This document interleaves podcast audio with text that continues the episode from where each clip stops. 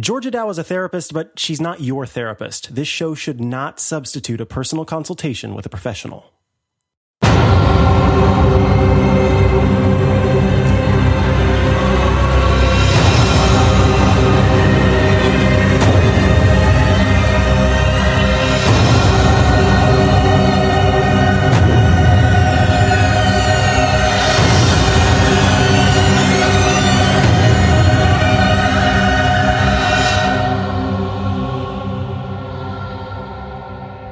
Do you know how many movies start with like, you know, a family out in the woods camping along a fire? Like, I've seen a lot of those movies. I'm worried about I- you.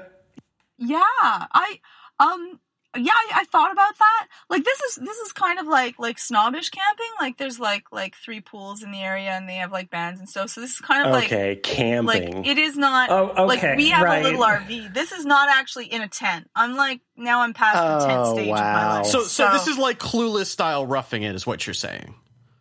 Yeah, I used to do the real camping. I used to get like a tent. We'd make our own fire. We'd like, you know, hunt for our own food. Not hunt for our own food, but berries and like, you know, stuff like like we used to really rough it, rough it. But no, I'm I'm done that. We have like a little tiny RV and like there's like, you know, Which has a VR room in it, probably. Yes. Wait, you're in an RV? You're in an Oh, yeah. RV? Oh, Yeah. no. oh, Oh, Yeah, Yeah. this is this is something more movie, Oh. more horror that, movie. that's true. That's true. Yeah, yeah, yeah. Yeah, no, we're really we're really somewhat camping it. We're really somewhat camping. Uh huh. Uh huh. So if my Skype goes out, I don't know if I'll I don't know what's gonna, you know, yeah. Yeah. I I feel I feel scared. So I have to tell you, I just got in from getting out of a Mercedes Benz Mercedes Benz uh, Benz uh, CL three hundred, where I was taken all around Boston on a premium Pokemon tour from a startup. took me all around Boston, who taught me how to exploit the game. They taught me some tricks like tie your uh, iPhone to a ceiling fan and let it just swing around. It will hatch your eggs for you. That sounds like a bad idea. no, That- it sounds like a Wait, good wait, idea. wait! Wait. Tell me Yeah. again. Tell me again this trick. I need to hear this trick. I need more details. So what? sure, what do you have sure. To do? So if you get an egg, what you need to do is you can tie your iPhone to a ceiling fan and then let your iPhone swing around the room. Now, it can't go very fast because if you're going over 10 miles an hour, the egg hatching utility uh, shuts down. So you can do that. and It will trick your phone into, um, you know, basically uh, hatching the thing for you. I mean, couldn't you just tie it to one of your dogs, though? Oh God! Do you, do- uh, see if you had dogs, you wouldn't think of that idea, Steve. Exactly. You know, right? it wouldn't work out. It's a bad Uh, idea. Yeah, no, we were riding around in style. I had water. I had Doritos. I had water. I had. I, it was it was fantastic. It was fantastic. So yeah, That sounds that sounds awesome. I do want to say, if for those listeners out there who maybe haven't uh, heard of this whole Pokemon Go thing, uh, the the only way to hatch eggs is by using like it uses the pedometer to count your steps, and after a certain amount of steps, that's when the egg hatches. So that's why uh, tying it to the ceiling fan, letting the ceiling fan move around would in or will hatch your egg. Um, but yeah, don't don't don't tie them to your pets, and don't. I mean, I'll advise against tying it to your ceiling fan blade, but um, I don't know. Some of you were pretty clever and creative. I'm sure there's a way to do that safely without breaking there anything be or there anyone. must be other ways. Like what happens if we like like tied it on to like you know your child? You had your child just run around the house with your phone in their pocket. Like that might work out. My kids probably love that. it's all actually. fun and games until they figure out how to spend all of your money in the PayPal app, and then you're pretty much done. Yeah. Oh, there we go. Yeah. There we go. Yeah. Mm-hmm. Boy, dark mm-hmm. side, as always, Steve Lubitz. Bringing down the buzz on the show. Hey, I'm the one who wanted to tie it to the dog, so you know it's. oh man, yes, Steve, you you've you've got the you've got the the negative side of things so so quickly. We can I always want to. count on I you, want to know friend. what episode it was that Steve turned from like happy-go-lucky, you know, person to like I don't know, like grouchy grandpa. I think it might be the show. I think the The word. show I- yeah, is- I think the word you're looking for is curmudgeon. I think that's the word you're looking for. Yeah. I The think it may be of- us. The beginning of disruption. It's me. It's me. Yeah, it's pretty much the beginning of disruption is the is what caused it. So I'm sorry. I'm sorry to have brought on salty Yeah, it's all Micah's fault, really. Well, before before Micah was here, you know, uh, I mean, you know, Maddie, she was here to be negative on everything. So you got to be the more positive person. Yeah. And now that she's gone, you've stepped into that cynical void. So, Yeah, so you know, I'm just filling a role that needed to be filled. You know, that's all. Right, It, that's all it is. right, is. right. So. You're very Right. professional, That's true. Steve. That's Yeah. true. You know what else is professional? Pinning an article in the Daily Dot about Ghostbusters. Bree, do you want to tell us about this?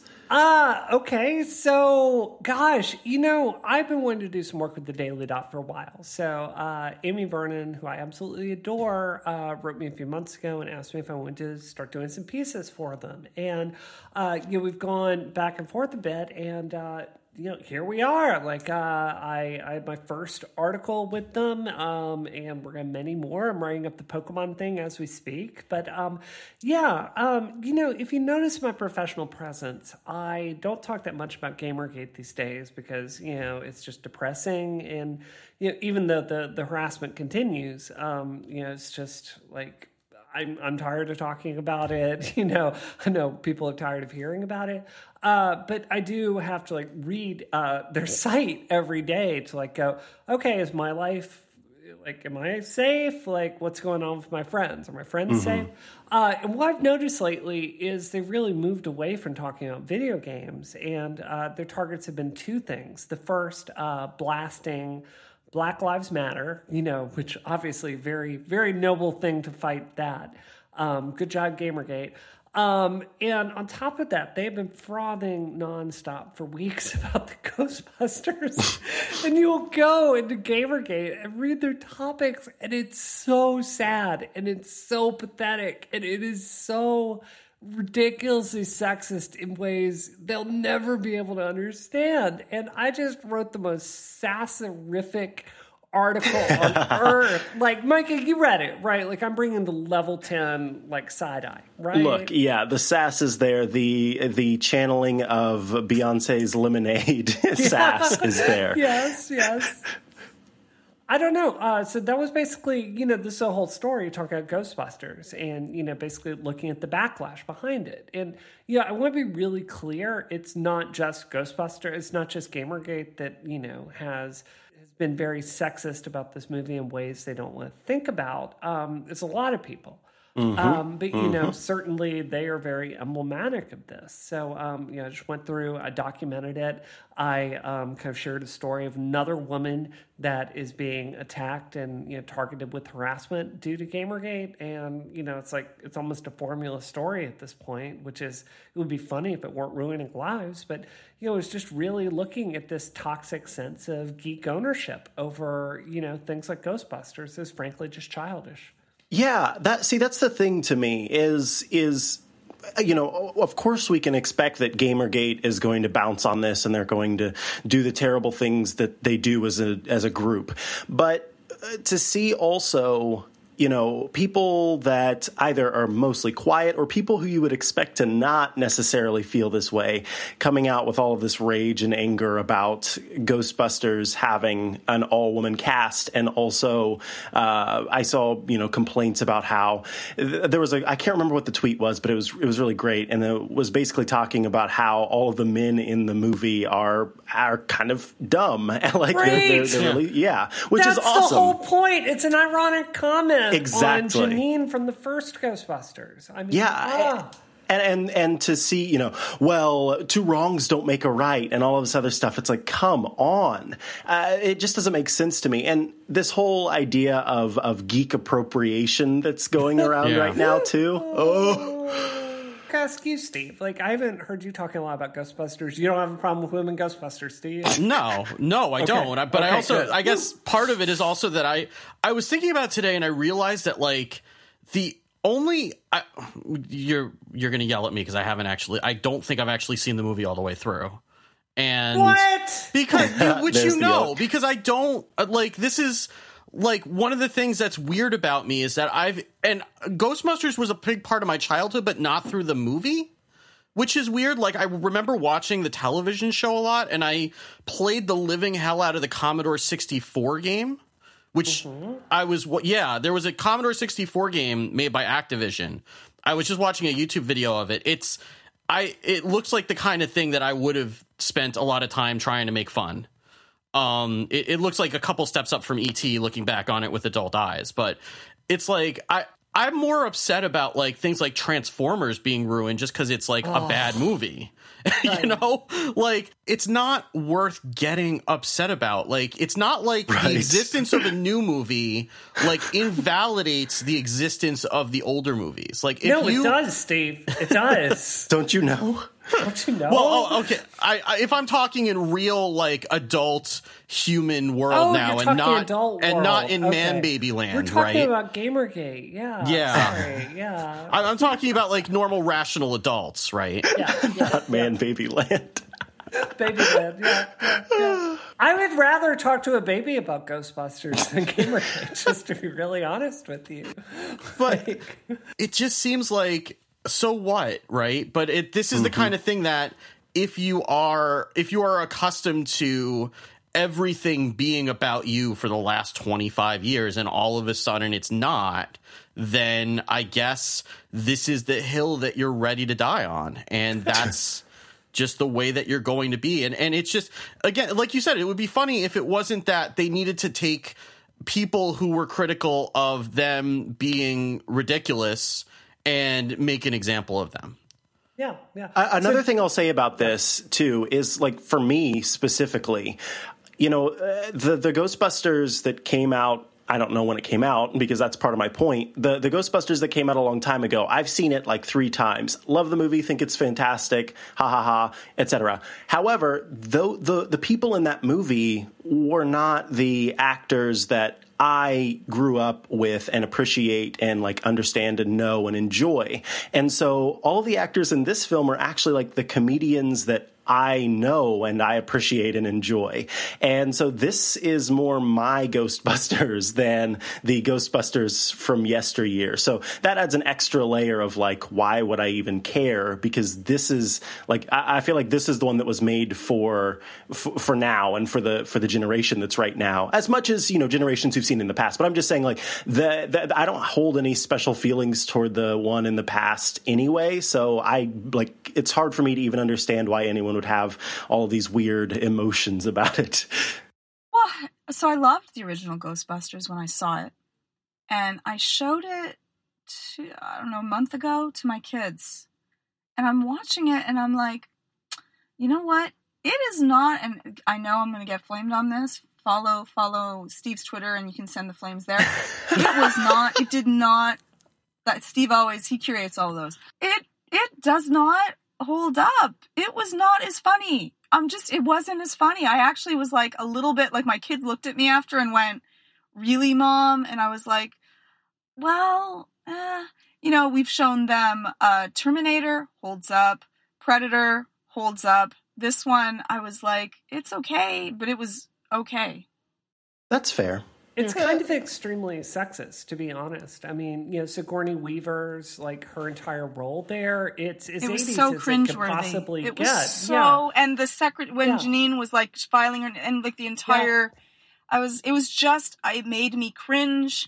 Yeah. and also the way that they made fun of um oh i forget morales's character as well and i Rick went oh you see yeah. rick moranis that's it yes i was like oh you know it's just It's like going back and watching The Princess Bride. No, not The Princess. Yeah. no No. no no Yes. no Yeah, princess yeah. bride Yes, it The Princess Bride. It still Bride. has some horrible parts to it yes and in the book it's actually a little bit more sexist but it's still awesome i'm sorry the princess bride does not go by this again, though, you know, we we have our, our feelings toward these things, but going back today and watching that, which I've done a few times, and it's like, oh, oh, that's troublesome.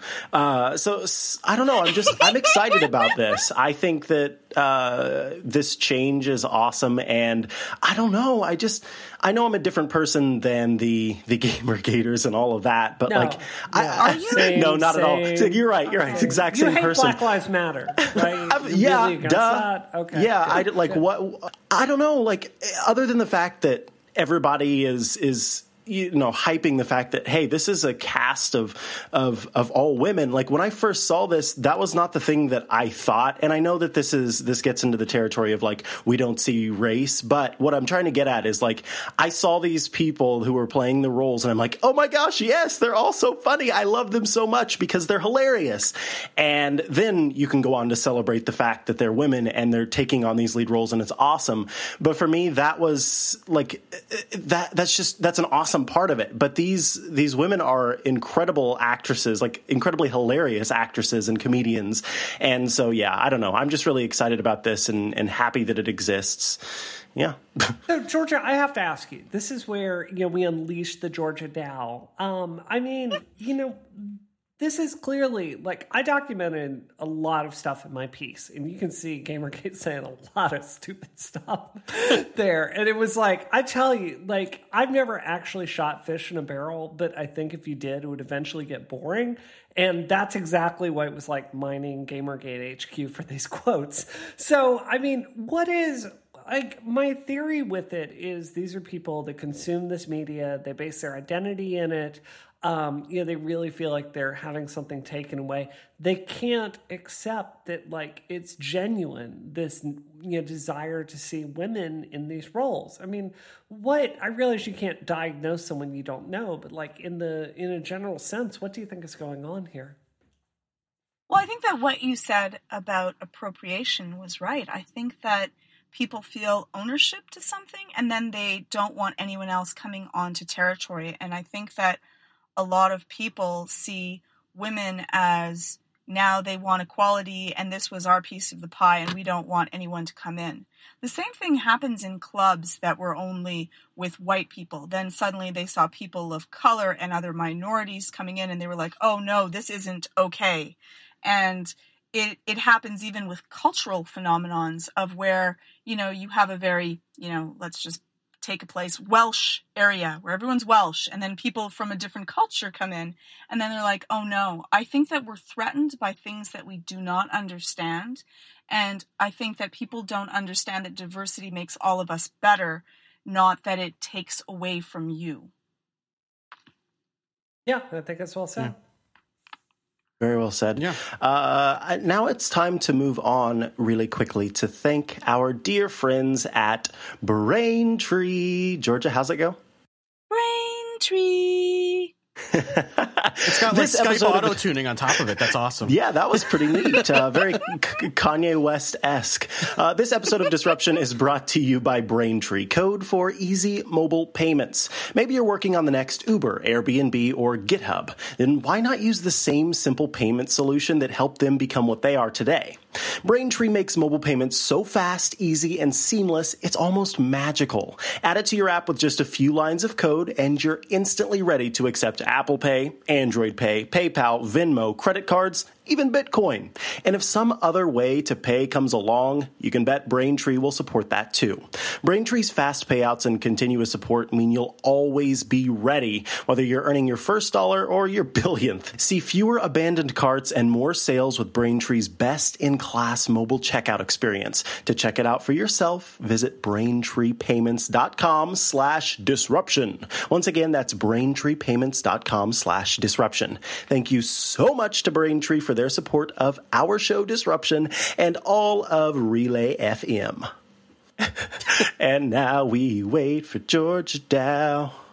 I'm here. Let's talk okay. some smack. Oh, I mean, oh, ah. she, oh, she, re, she restarted too quickly. Is the caught problem? You. Hold on, hold on, you. Georgia. We need you to restart Georgia, again. I, we were right I, in the middle. I was, as I was about to say.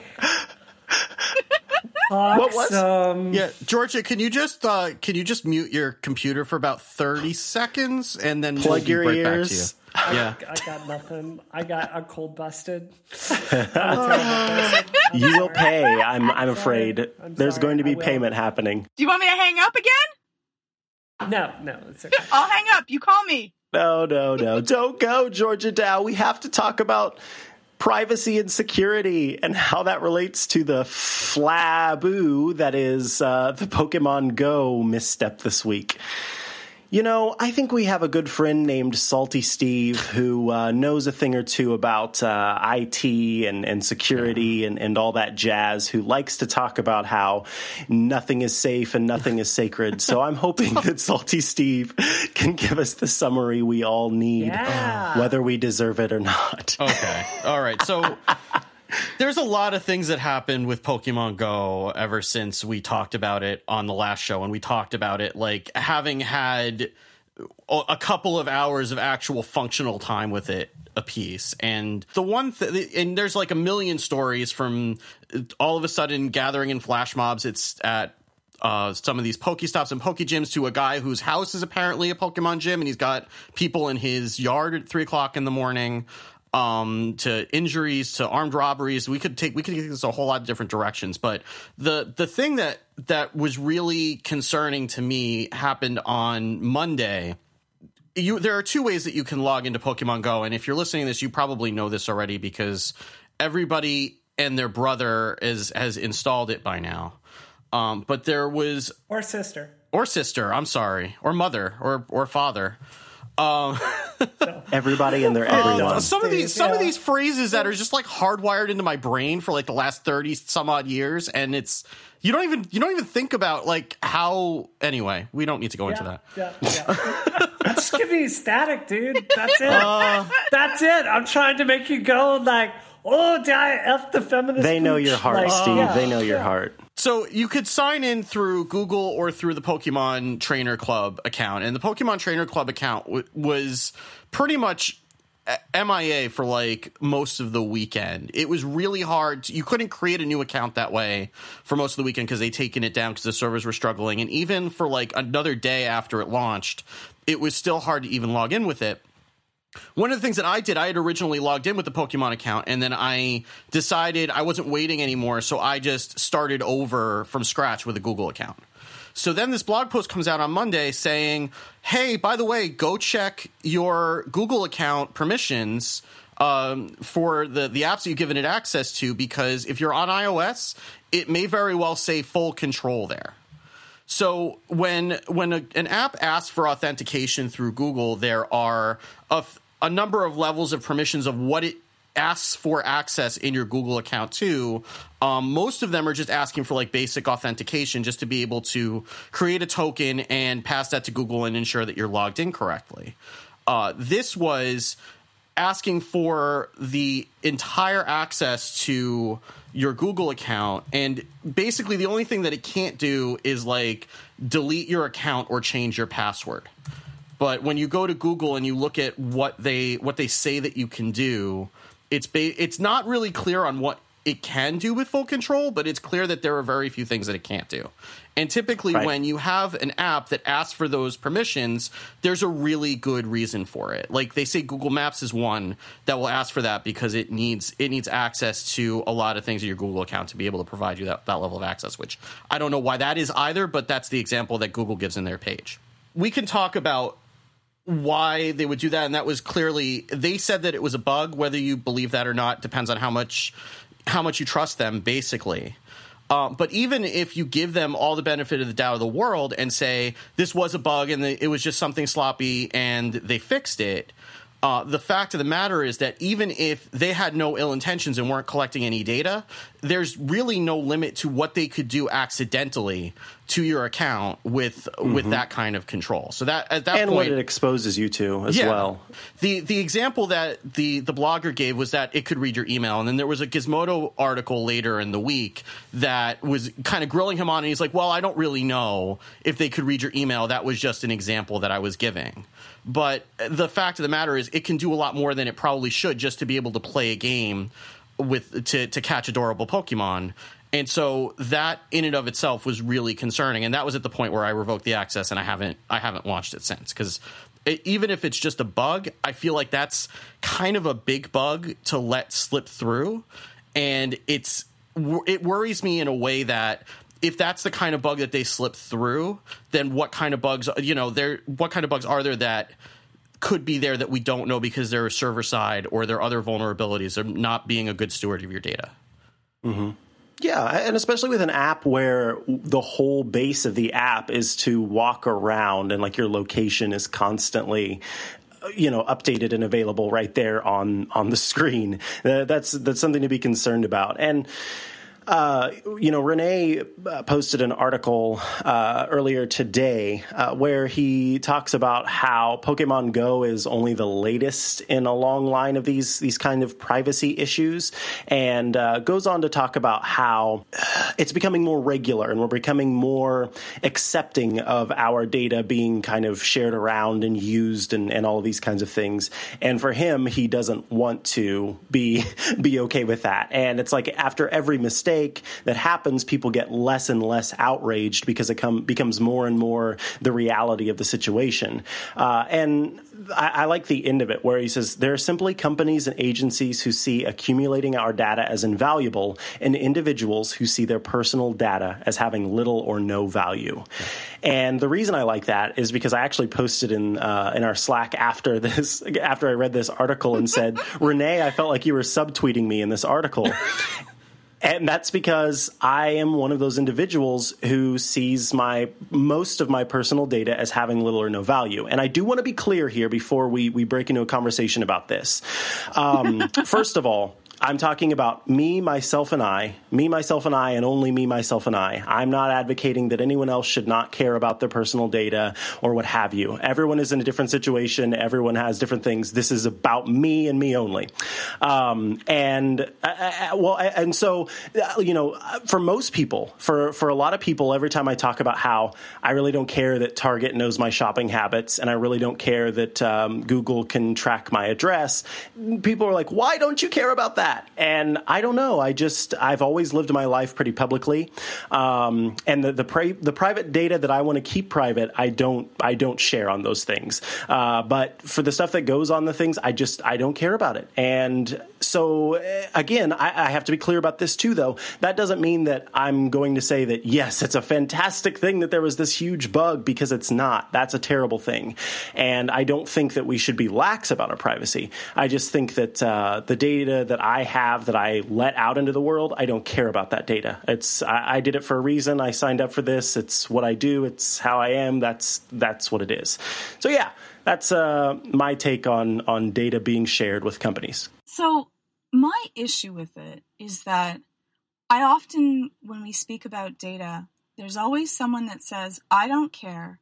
And then their next thing out of their mouth is, I don't have anything to hide. Yep. Yeah. It always goes through and exactly like that. And that's like saying, I'm not going to lock the doors to my house because I don't mind if someone snoops through my underwear drawer. And it isn't it isn't about you not having anything to hide. It's about giving away your rights to privacy, which then d- makes everyone else's right to privacy less important. And the thing is, is that by the time that it is something that's nefarious, it's too late. Once we make it mainstream, right? It's almost like people calling tissue Kleenex. Once everyone starts calling tissue Kleenex, Kleenex no longer has the right to use that as their name. Once everybody gives up their privacy and says it doesn't matter, it's not a big deal, by the time that it is a big deal, there'll be no one left to fight because once the government takes a certain amount of power and control, no government, no matter how kind and sweet they are, ever gives it back. Ever. And this could be used even even the kindest sweetest person probably has searched for something that they don't want anyone else to know about. And that could be used to control people. And that's really dangerous and damaging. And so it irks me. I am irked when I hear people say I don't have anything to hide, as if that only matters if you do have something to hide because it doesn't. Did I? I, I want to make sure. Did I say that? Because if I did, I apologize. You have uh, before. You didn't this time. okay. You said it before yeah. to us. Got it. Got it. And that's why you don't care about your Target buying list because you're not buying anything from Target that's embarrassing. Uh, it's no, I mean, uh, I, I actually, it's embarrassing for me personally as a human being who's, I don't know, a Christian, I guess, like that. It's Christian guilt or something, but buying condoms is embarrassing to me. But uh, I still wouldn't care if Yeah, Target knew I did. They're not going to be able to use that against you. Right, right, right, right. But like the reason that I don't care that Target knows my data is not because I'm worried about having or not having something to hide. It's because by Target knowing my data, they're better they're better able to uh, give me coupons and advertisements that align with what I actually go and buy. So it's always the trade off thing. Like But, I, but are I'm you one of those. are you thinking about how giving up how giving up that one little tiny piece of your rights Mm-hmm. then has that trickle off effect for everyone else, right? They're like dominoes. That's fair. Then it'll be but the banks, then it'll be your employers, then it will be the government, then the government will have access, which they're already trying to get to your health records. It's like just one more piece closer to an area that, you know, should be. So you're advocating, on the other hand, that I pick up a sword and, and fight against this. Is is what Maybe you're not like? a sword. You could use a halberd, uh, pitchfork. Really, George, George is very, very, very knowledgeable in hand to hand weapons. But you want you would want me That's to be an opponent, and you know that that or that's what it see it sounds like, as opposed to being someone who's laissez faire about it. I should you're you're advocating that I should take up arms in this. I think that everyone should. I, I think that everyone should because it protects the herd. Right? It's it's a herd mentality. It's so the problem is is that your generation and it's not a bad thing. This is a very good thing for most things. Your generation's never gone through war, trauma, really hardships. And even people that have gone through hardships, it's not like it once was. There hasn't been a huge world war. There hasn't been large amounts of famine in our areas of the world because of that, your threshold for threat is much lower than people that are of older generations that remember a little bit more of bad things really can happen and governments can do really bad, nefarious things with small amounts of knowledge. And mm-hmm. so, because of that, it's great because you will have less anxiety, you'll have a happier way of life, but you'll also be more trusting. And sometimes that area of trust is an area where you should not be trusting too, because you're giving someone the keys to your house saying that I trust you when you don't really know if they could be trustworthy or not. And so I think that it's an issue with kids, you know, there's a reason why children, not you, I'm not talking about you as a child, but like kids are so naive because they've never had any hardship or suffering. Like you know, doing a chore is like trauma to them because they've never really had to go through any difficulty truly in a first world country. And which is lovely. But then they're easier going to say, you know what, I don't want to be bothered. And I get that. But there are certain things that we need to be bothered about because it could go wrong. Like, I would love to mm-hmm. think that, you know what, our governments are always going to want to keep us and protect us. But you can already see that. And again, it's it's normal. If I was a government in power, I would probably want to know everything about everyone too. But I shouldn't. Yeah, I think that that you know I, I do think that I am a little too.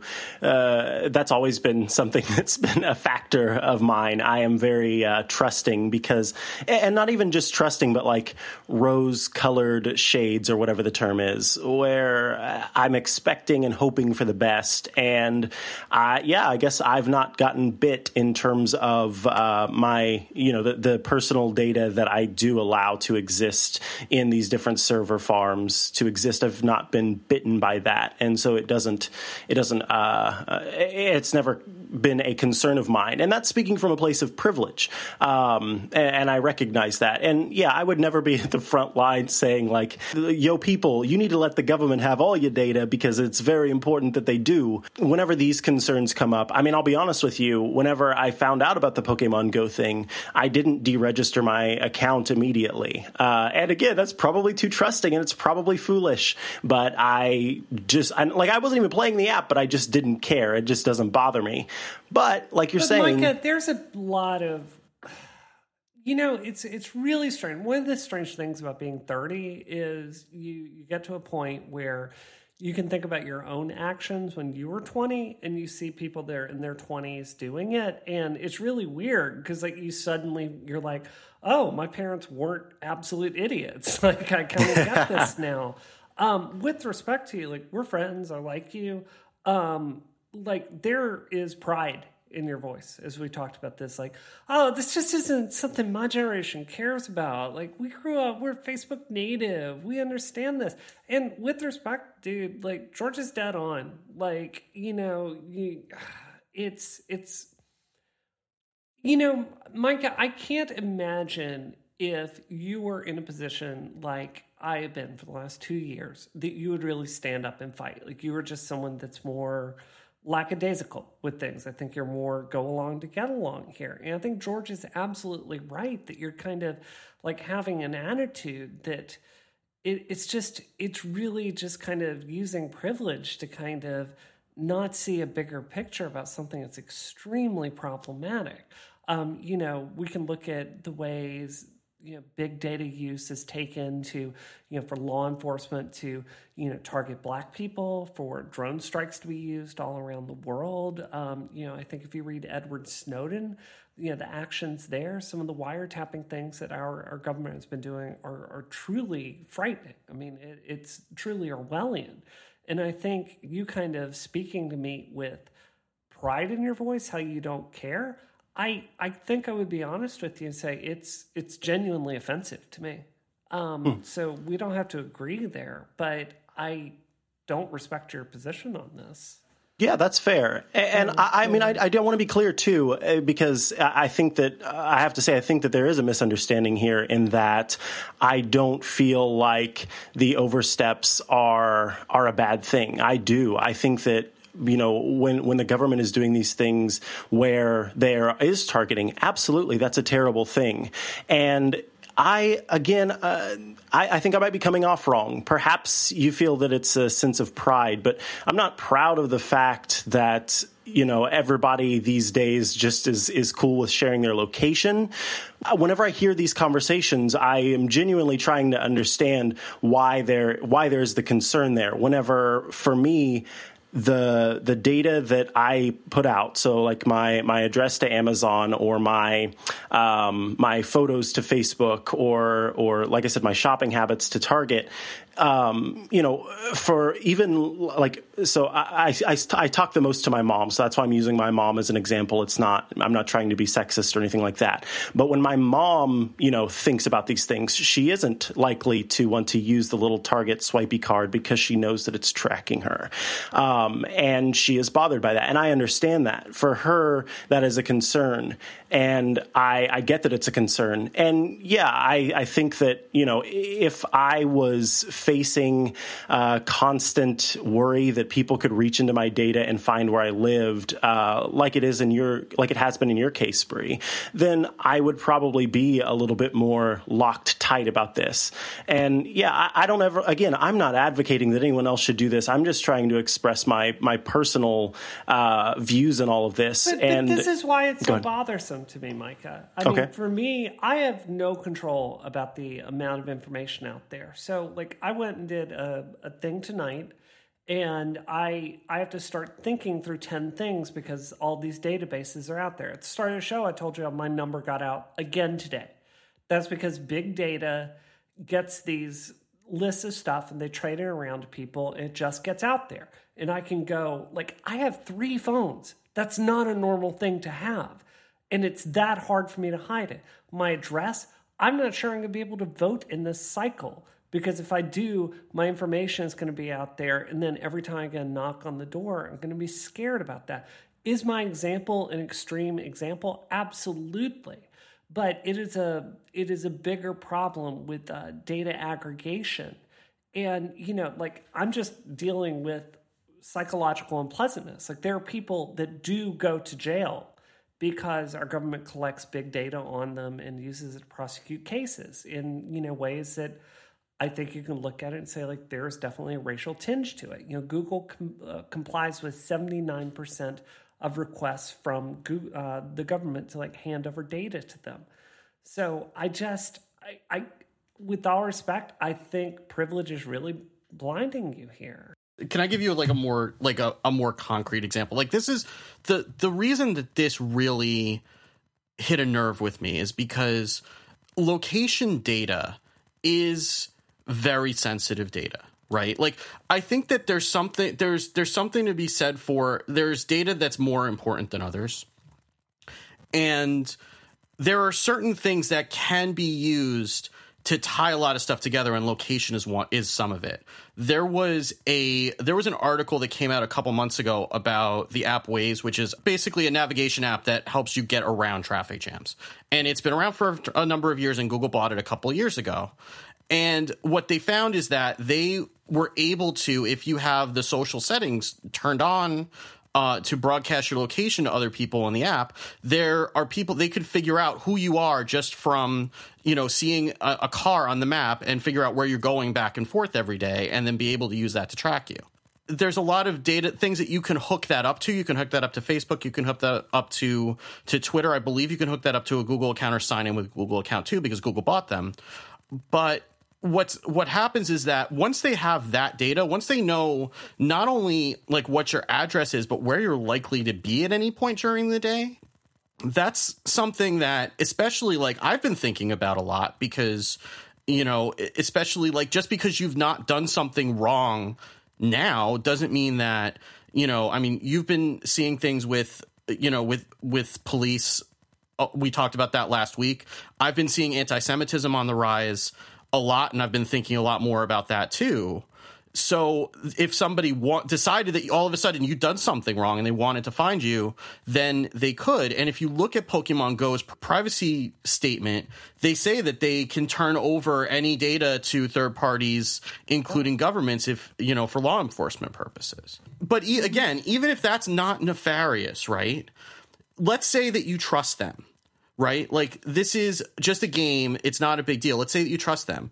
The fact that this bug went through says yeah. to me that they can't be trusted because mm-hmm. they let a really big major bug go through and we're not good stewards of my Google account.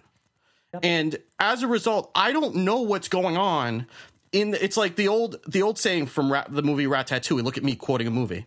Uh, for, for, Go Steve. For, for every rat you see, there's a hundred you don't.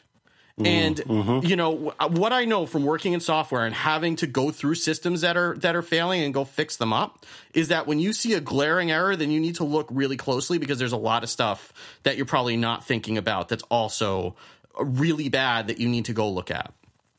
And you're not necessarily going to see that right up front. So the fact that this huge bug came through is a major red flag, and that's why I immediately revoked my my credentials because I don't want to give them any more data that could then leak out and then get into the wrong hands and then be used against me maybe 10 years down the line. Who knows? So it's it's a matter of like I still use Waze, but Waze is not connected to anything. But I I make that decision on like a case by case basis because like Waze is really important because it saves me like hours, right? Like it's it's got a a very clear positive beneficial impact on my life using that app versus not using that app. I would literally spend another hour hour a week in the car at least on average without that app. But for like a game that you might not be playing in a couple of weeks, is it worth that risk? For me, I decided that it wasn't. Right. Right. Yeah, and I also really quickly to say this as well.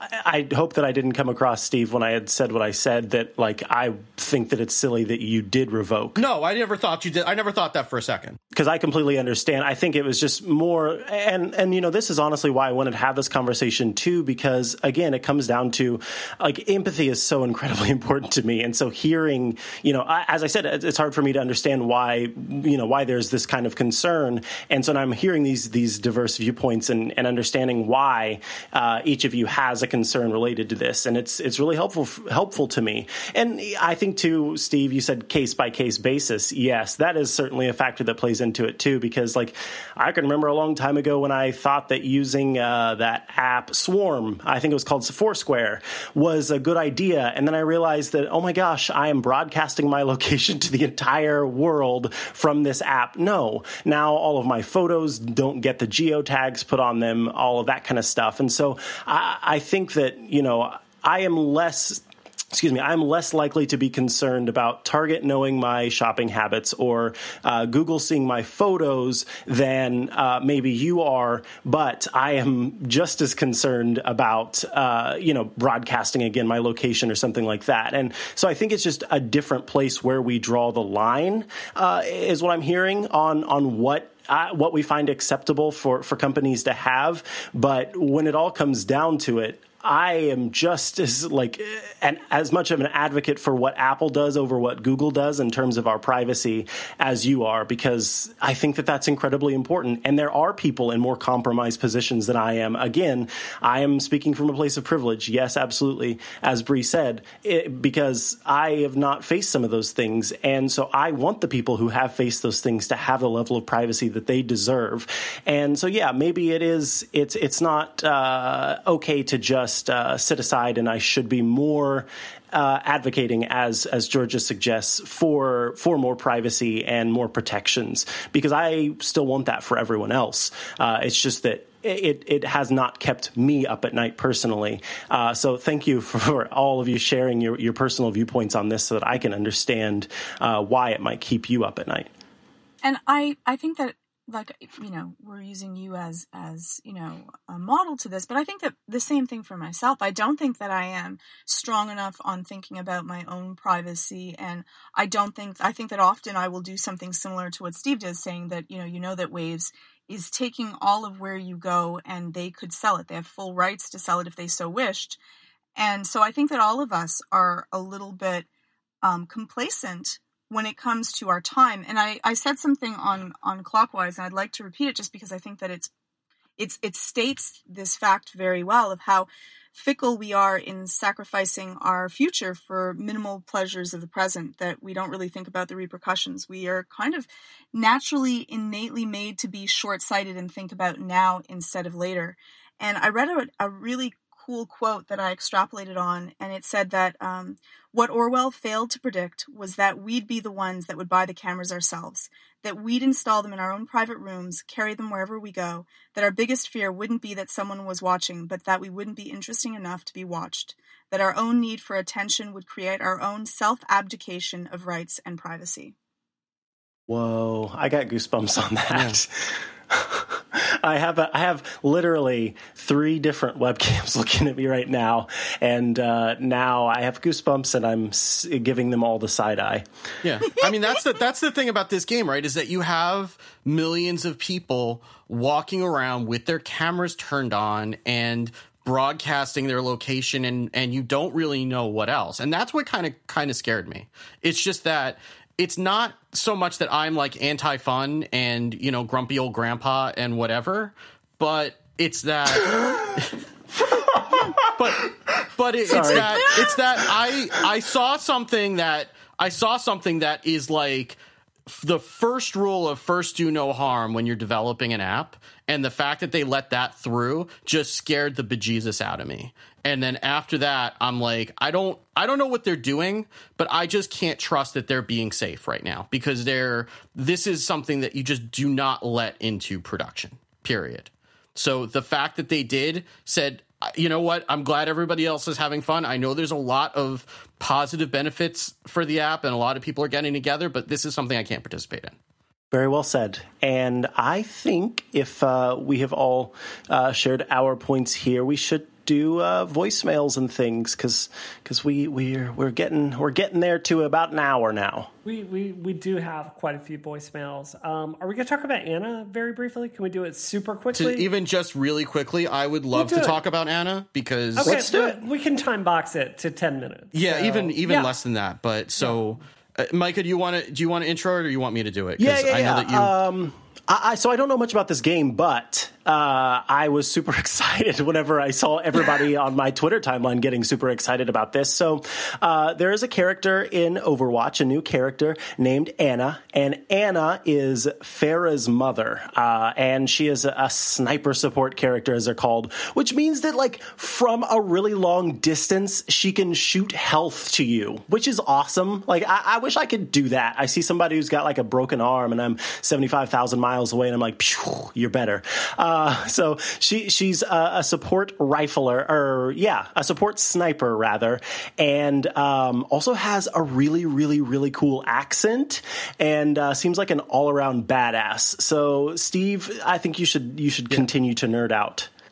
I'm excited for Ana both from like uh like uh, for the character that she is and also for the role that she does in the game.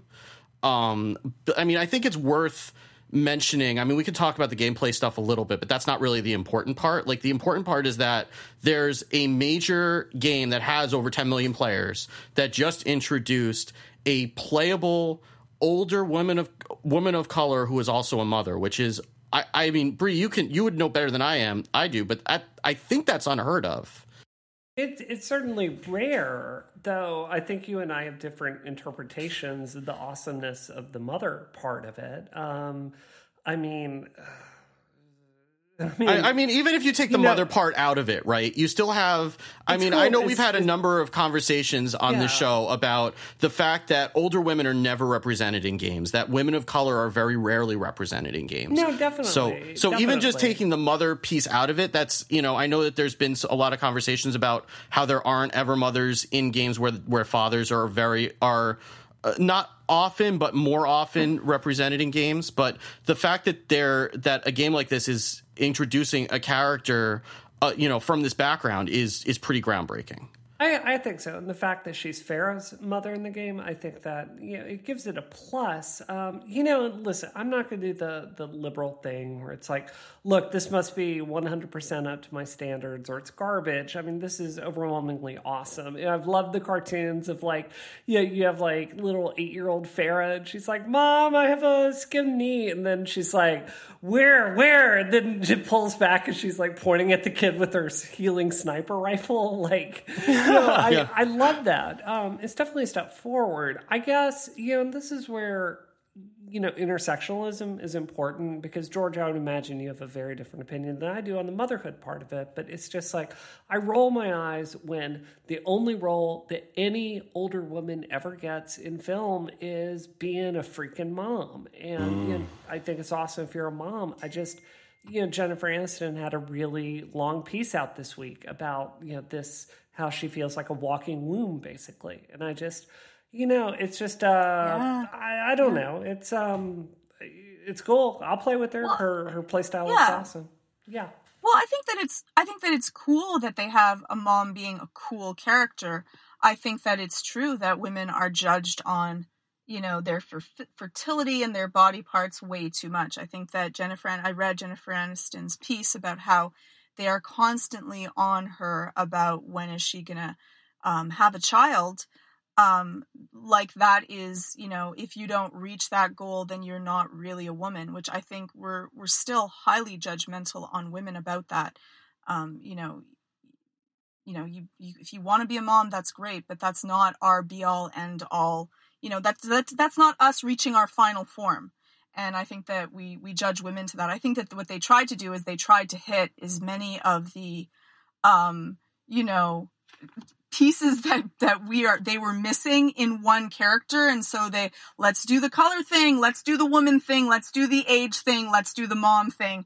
And they could kind of so they had one character that could represent all of that because they're like we can't have too many women characters um, which is sad. But uh, you know i'm happy. I think that it's a step in the right direction. And so i'm all for that and um, hopefully, you know, the character. I just like women being cool characters. It's the same reason that um, yeah. I loved the uh, Matt new Mad Max film to have women like you know fighting and they were cool and they were tough and it was just really really great. Yeah, I think yeah. that's fair. Yeah, I, I, I will say from a gameplay standpoint, I'm also really excited because I've mostly been playing support in in this game, especially when I the few times that I've tried to go into competitive mode. I because I'm pretty bad in general, but support is like the one thing I know I can do well.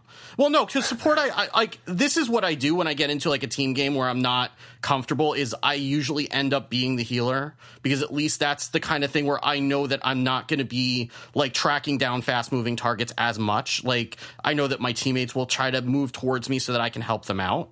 So yeah. that's the kind of the role that I will gravitate to, and also that most people generally don't want to play support Like I'll usually wait and see if somebody else wants to play support, and no, nobody ever does, and then I end up picking like Lucio or Mercy. And and the one thing from a gameplay perspective is that I often end up picking Zenyatta on some of the like the longer maps because He's hard to play. He's really hard to play, and the re- only reason that I do it is because uh, because often I, I'm playing quick match and my team will scatter in five different directions, and it's hard for me to be able to heal any of them. Or if I stick with one of them as Mercy, who's who's like a, close a close quarters healer, and the person I'm healing dies, and I'm completely like out on my own.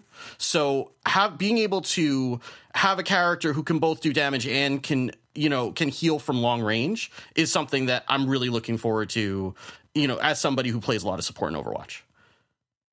Yeah. Yeah, I can't. I suck with Widowmaker. I I love her design. I know it's over sexualized. I'm sorry, don't judge me, but I love I love her attitude. Uh, for some reason, I like characters that are kind of evil. I don't know why. um, yeah. So, yeah, Reap, so yeah. Reaper's your other main then? No, I don't. I don't play. I, I don't play as dudes in games. Uh, but yeah, like uh, Widowmaker. I wish I was good with her because I love her design, and I suck.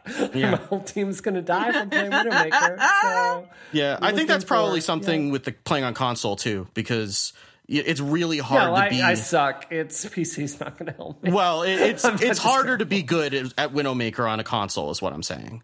Is right, all you know, I mean, that's why they had to nerf the the the, the Torbjorn the turret guy because he's his turrets are like way more accurate than anybody playing on console right now. So Yep. All right. anyway, so so that that's our geek out on Ana. So in our in our Overwatch moment that we haven't had in a while, but I'm glad that we can talk about Overwatch, and I can feel joy for like five minutes. So Hey, maybe the voice. I was very happy. I I was very happy seeing all this stuff about Ana in general. So I experienced joy for at least five minutes until I looked at people posting about Pokemon Go again, and I got sad. So well, you know, I think uh, I think if we can take a, a minute of, of reducing the saline content of Steve, then it's always a good minute to take. Uh, maybe maybe the voicemails and and listener tweets will be just as uh, salt free. You Okay. should you should share some of those with us. All right, so let's let's start let's start with a tweet because we got we've we haven't done tweets in a while, and, and we've got some that are backed up from a little while ago. So this is one that came in from a long time ago from Steffi Licious, who asks, given most devices are on an annual release cycles, what's the cutoff point where it's better to wait for the next model? I mean, it's not complicated if it's not valuable to you personally. You know, um, I think generally speaking, you know, the S for the iPhone model generally stands for sham. And I don't think I think it's. I, I love it. C is for cookie and S is for sham. There we go. Yeah, the, the iPhone 6S. The S is for sham. Like, oh, oh, it's got 3D touch. That's something you should go spend $800 on right now. Oh, that's great. Um, I love yeah, it. Yeah. Uh, I mean, you know, if you're not hardcore like I am, like I'm dumb. I am dumb enough that I fall. I fell for the sham on the 3S, the 4S, the 5S, and the 6S. I'm dumb.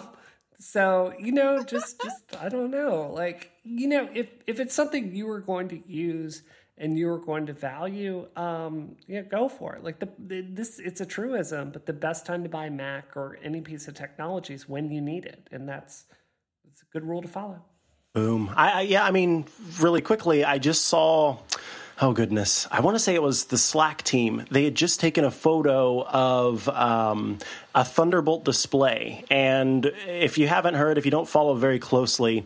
Uh, a lot of Apple stores and also online, the Thunderbolt displays have all kind of disappeared because we think there might be a new Thunderbolt display coming at some point that has a 5K screen. But my point is, uh, the Slack team had purchased two Thunderbolt displays, despite the fact that so many were going away, or that they're all going away, and they actually only were able to get one because there wasn't enough in stock for them to get two. Uh, so I think that that's an interesting thing, and like they they needed them, and I guarantee you that there would be so many people. There probably were like, "Why did you buy that now? You should have just waited." But if you need it, you need it, and you should be able to get it if you if you need it. I don't know. It's, Yeah. it should make sense to me. Yeah, I guess the, the one thing that I know that I suffer from is I suffer from feeling not liking the feeling when you buy something right before the next model comes out and not knowing and feeling, you know, like even though it's completely irrational because obviously you needed it right then otherwise you wouldn't have bought it. But seeing mm-hmm. the next thing come out like right afterwards it doesn't feel good.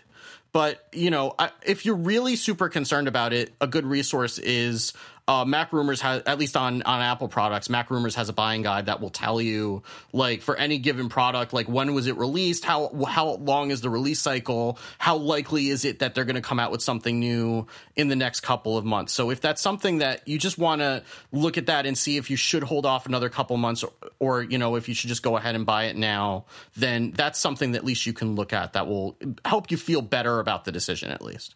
I think that answers the question. Okay, so we got two voicemails. So here are here are our voicemailers.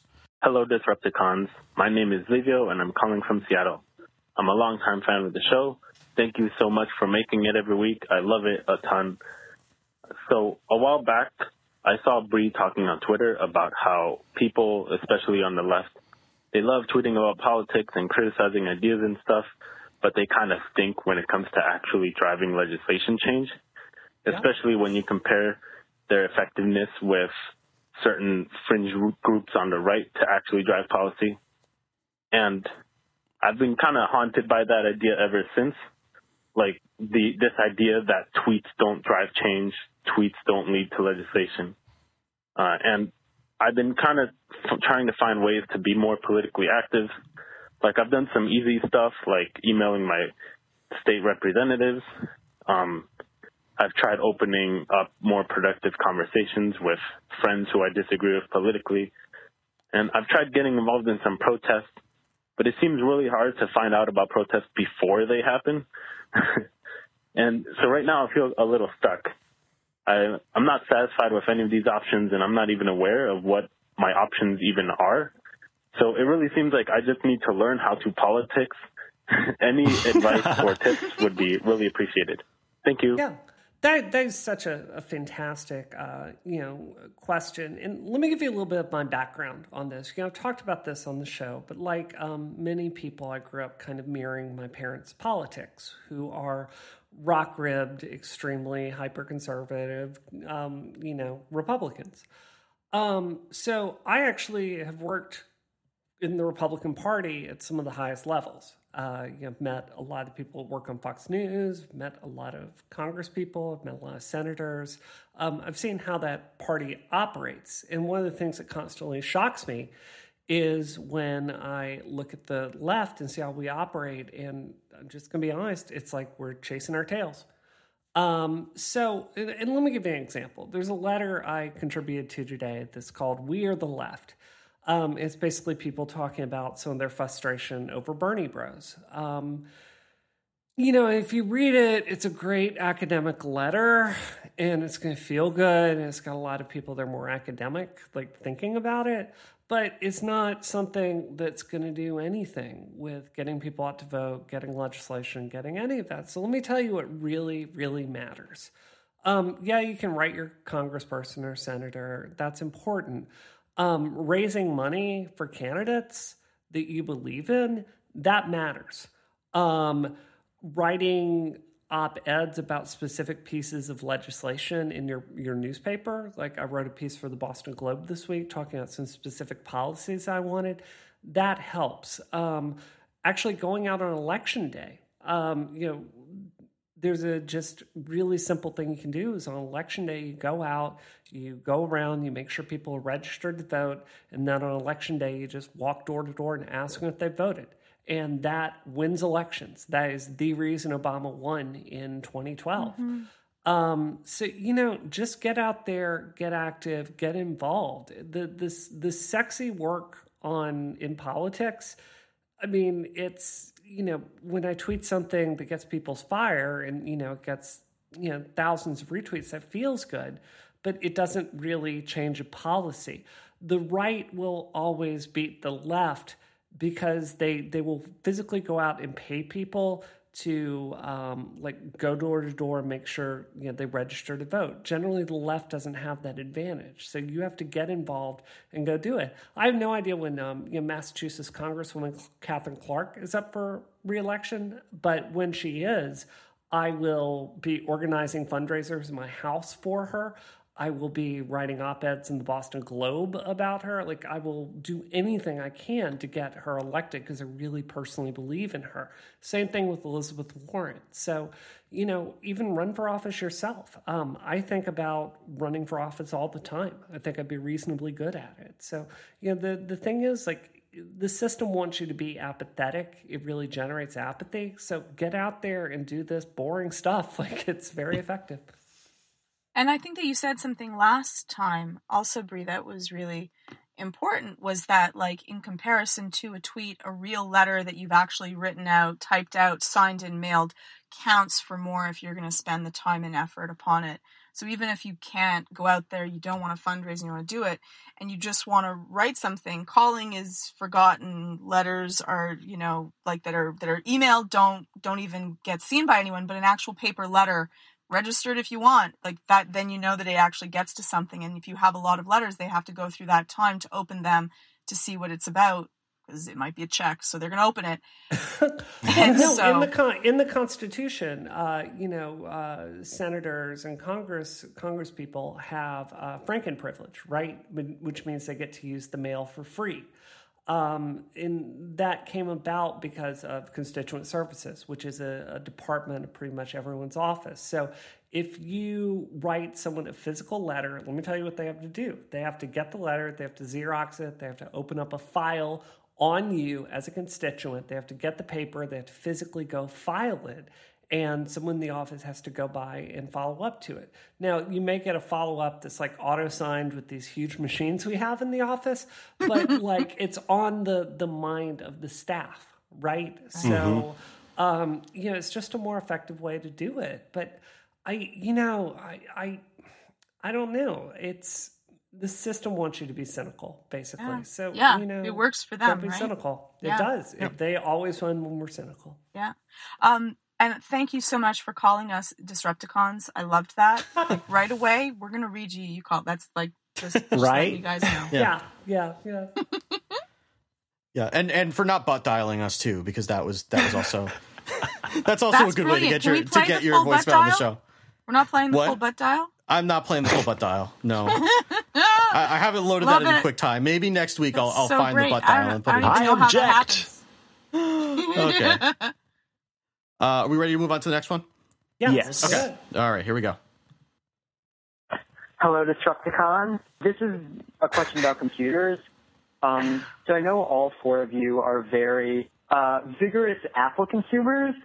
Um, you all love Macs and iPhones and all that stuff. So, but with recently with the release of Overwatch and all this VR stuff, it's every you all have are getting Windows computers to be able to do these things. So for people who do not have enough money to buy two computers and really can only have one, but want to be able to play some games, um, would you recommend getting a Mac or getting a Windows computer that is still powerful and can play games and possibly can do VR? And I also ask this because the MacBook Pros, which for a lot of people who want to play games on their Macs are the thing that they buy, are currently very outdated. Um, Yep. they're only like 18 months old, but because of processor updates, they're still pretty outdated. So would you say for if you're getting a computer for school and you might not get a new one for the next four years, just go in and get an outdated Mac or get a Windows computer and just survive with that Windows computer because the Macs are outdated and they're probably not going to be updated until um, quarter four when the school year will be in full swing. Also, Georgia, Barbados. Thank you. That was actually the only reason that I chose that voicemail. Oh, so no, I that was is just so kidding. great. That is so great. so I might get fired for this, but I'll just say it. If you're only going to buy one computer and it's a computer that you want to game on, then you, you have to get a Windows. I'm just saying it. If you Yeah, want a game on it, right now, we don't have any. Ma- if you're even thinking about getting VR in the near future, like I'm thinking a year to two years, you should just get a Windows based computer. Um, we have I have both because I'm lucky. But if I only had one, because of that, um, I would have a Windows based computer for gaming if you really like gaming. If you're going to do other things on it besides gaming, and gaming's going to be like, you know, on a side thing, and you usually use your phone, or you don't care if the games are, are not that uh, CPU intensive, um, and needing great graphics card that you're going to be able to swap out as they get upgraded, then that might be a different story. But uh, right now, um, sorry, Yeah, I agree. have to agree kinda with that. go I with- cannot, in good conscience, recommend anyone that cares about games buy a Mac. I can't. I can't. Overwatch didn't even come to Mac, and Blizzard ships everything on Mac. That's how much gaming Yeah. sucks on Mac right now. I I wish I could tell you it's awesome. I can't. It would be a lie. Um, you know, uh, you know, I I will say this: Windows 10 is not terrible. so. So there's been worse. Yeah, there's been worse. Yeah. Yeah, it And could and be worse. and wait, wait, wait. Fire phases. I, I, guess, I guess the only thing that I'll that I'll say here is that it also depends on what you're going to school for, because there are some you know some majors where it might be more useful to have a Mac than a PC, especially if you're like going into computer science and you're plan and you're planning on taking any courses on like iOS development. Then it's probably going to be better for you to have a Mac for the kinds of stuff you're going to be doing I, I'm hoping that that's already kind of a solved problem. Um, I mean, there are a couple of things if you really do want a Mac, you could look into running boot camp on it. That's a possibility. It's more of it's it's more of the you know the software than the hardware, but you're still going to be getting an underpowered computer. Or But Steve, hold yeah. on. If it's a Retina MacBook, the highest, uh, like it's it's capped off at one terabyte still. Yeah, of SSD space in the Retina MacBook Pro. So, like, you know, there's that's not going to be great either. Like, you know, you're, you've limited. I mean, asking someone's really thinking about the money they're spending, like they're not going to be able to spend probably three thousand bucks on the, the the Mac with one terabyte. So you're looking at the base drive is going to be five hundred gigs. If you're chopping that in half, two fifty.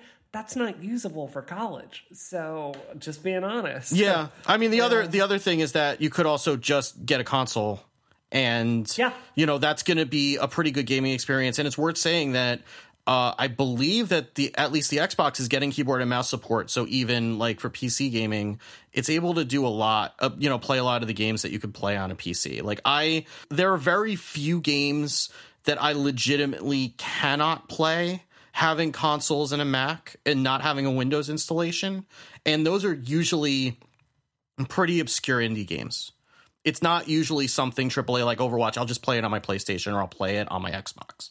So that's probably going to be for for um, a bang for the buck perspective. You're going to be much better off getting a console than getting any kind of a computer to play games on. Uh, doubling down on what Steve said, I think that you know if if you're talking about a computer that you are getting for school, um, and that is the the main purpose of it. If if the gaming is secondary in terms of that's something that you want to do, but does not necessarily pertain to what it is that you might be going to school for, uh, of course you should take that into consideration first. And the example that I'll give is a personal one.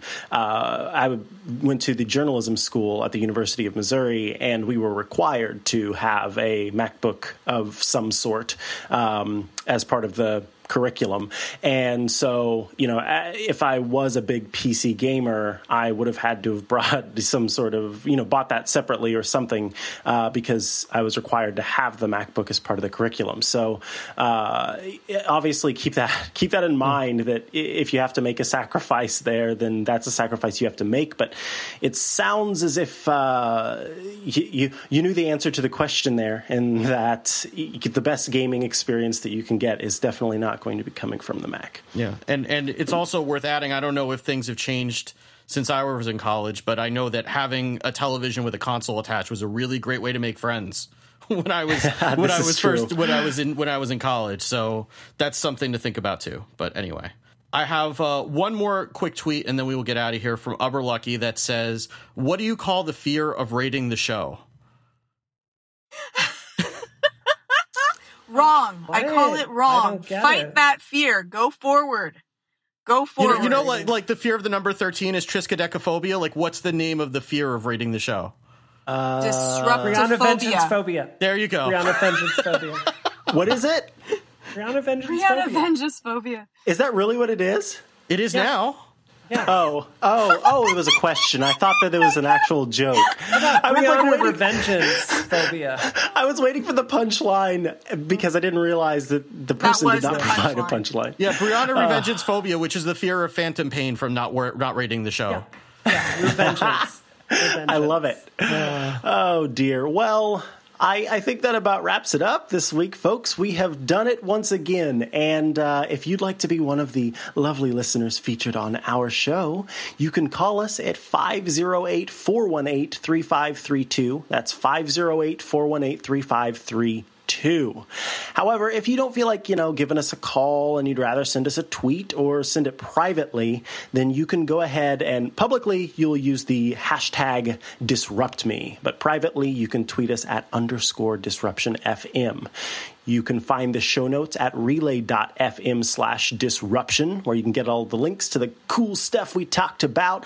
And please, you don't suffer from Brianna Revengeance phobia. Revengeance phobia. uh, go review the show on iTunes. You can find me on Twitter at Micah Sargent. And Steve, where can people find you? You can find me spreading salt throughout the earth on Twitter at Wicked Good. And Brie, what about you? Georgia underscore Dow. A- and if we're looking for Georgia, where can we find her? At Space Cat Gal. Got, got it. Oh, Uh, and, thanks and again. also uh, anxiety da- uh, anxiety underscore videos. Yes. Oh, oh, how By did the way, your account do this week, Georgia? Oh, did you get a lot of people signing up for that? I know you had. You were Oh, really hoping people would sign up for it. Did you? That did was- you get that? that was hilarious. Um, Did our well, tens of thousands of listeners uh, all follow you? there there are definitely a few. There are definitely Hey, Georgia, could you ask all those thousands of followers to uh, sign up for Hearthstone through my recruitment link so I can get a Murloc Shaman uh, portrait in the game? you know I could ask. Can you do that for me? I could ask. I could ask. I really could. I don't know if I'll get anyone that will actually reply. It might be all crickets. Um, They're all quality followers. the weird, the weird. Oh, I, it's, it'll be too long. It'll be too long. next week. Next week, I'll I'll talk about that when I have like real Wi-Fi.